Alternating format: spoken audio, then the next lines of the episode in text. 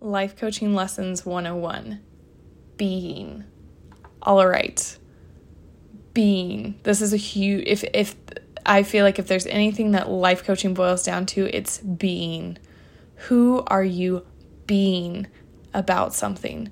Who are you being um, as an employee? Who are you being as an employer? Who are you being as a lover? As somebody in a relationship with your mom or your sister? Who are you being? And are you being an automatic? Are you being a way of like, this is the only way I know to be? This is how I t- typically am with my mom. Um, let's take the example of being, yeah, the example of being with your mom.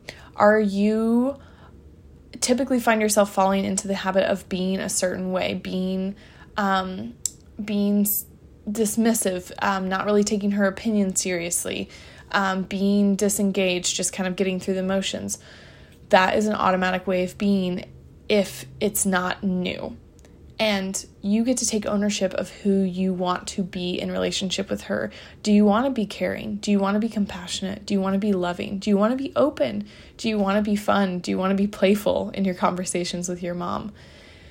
Who you choose to be, who you set the intention to be in relationship with your mother, that is up to you and you do have control over that. And that is one of the huge shifts we work on in life coaching work because it's about who you're being. Everything stems from that. Um, another great example is with your lover.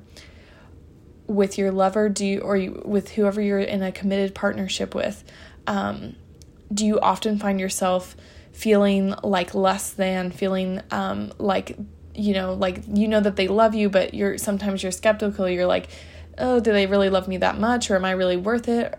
Those are all ways of being. Those are all ways of being you actually have control over. The um, automatic, like, notice where you automatically go. Notice if you automatically go to, oh, I feel sad because I feel like this might end at some point, or I feel sad because I feel like I might not be, like, I might be letting them down. That is a way of being. Own, like, take a moment and examine who do I want to be in relationship with this person? Do I want to be supportive? Do I want to be confident? Do I want to be um, loving? Do I want to be honest? Do I want to be vulnerable and intimate and real?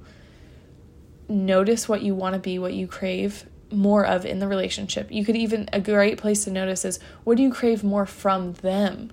You know, do you crave more, um, do you crave more affirmation? Do you crave more of them telling you like hey i really love you and like i'm really proud of our relationship. Do you crave that? Then be more of what you crave. You you um you can only get what you give.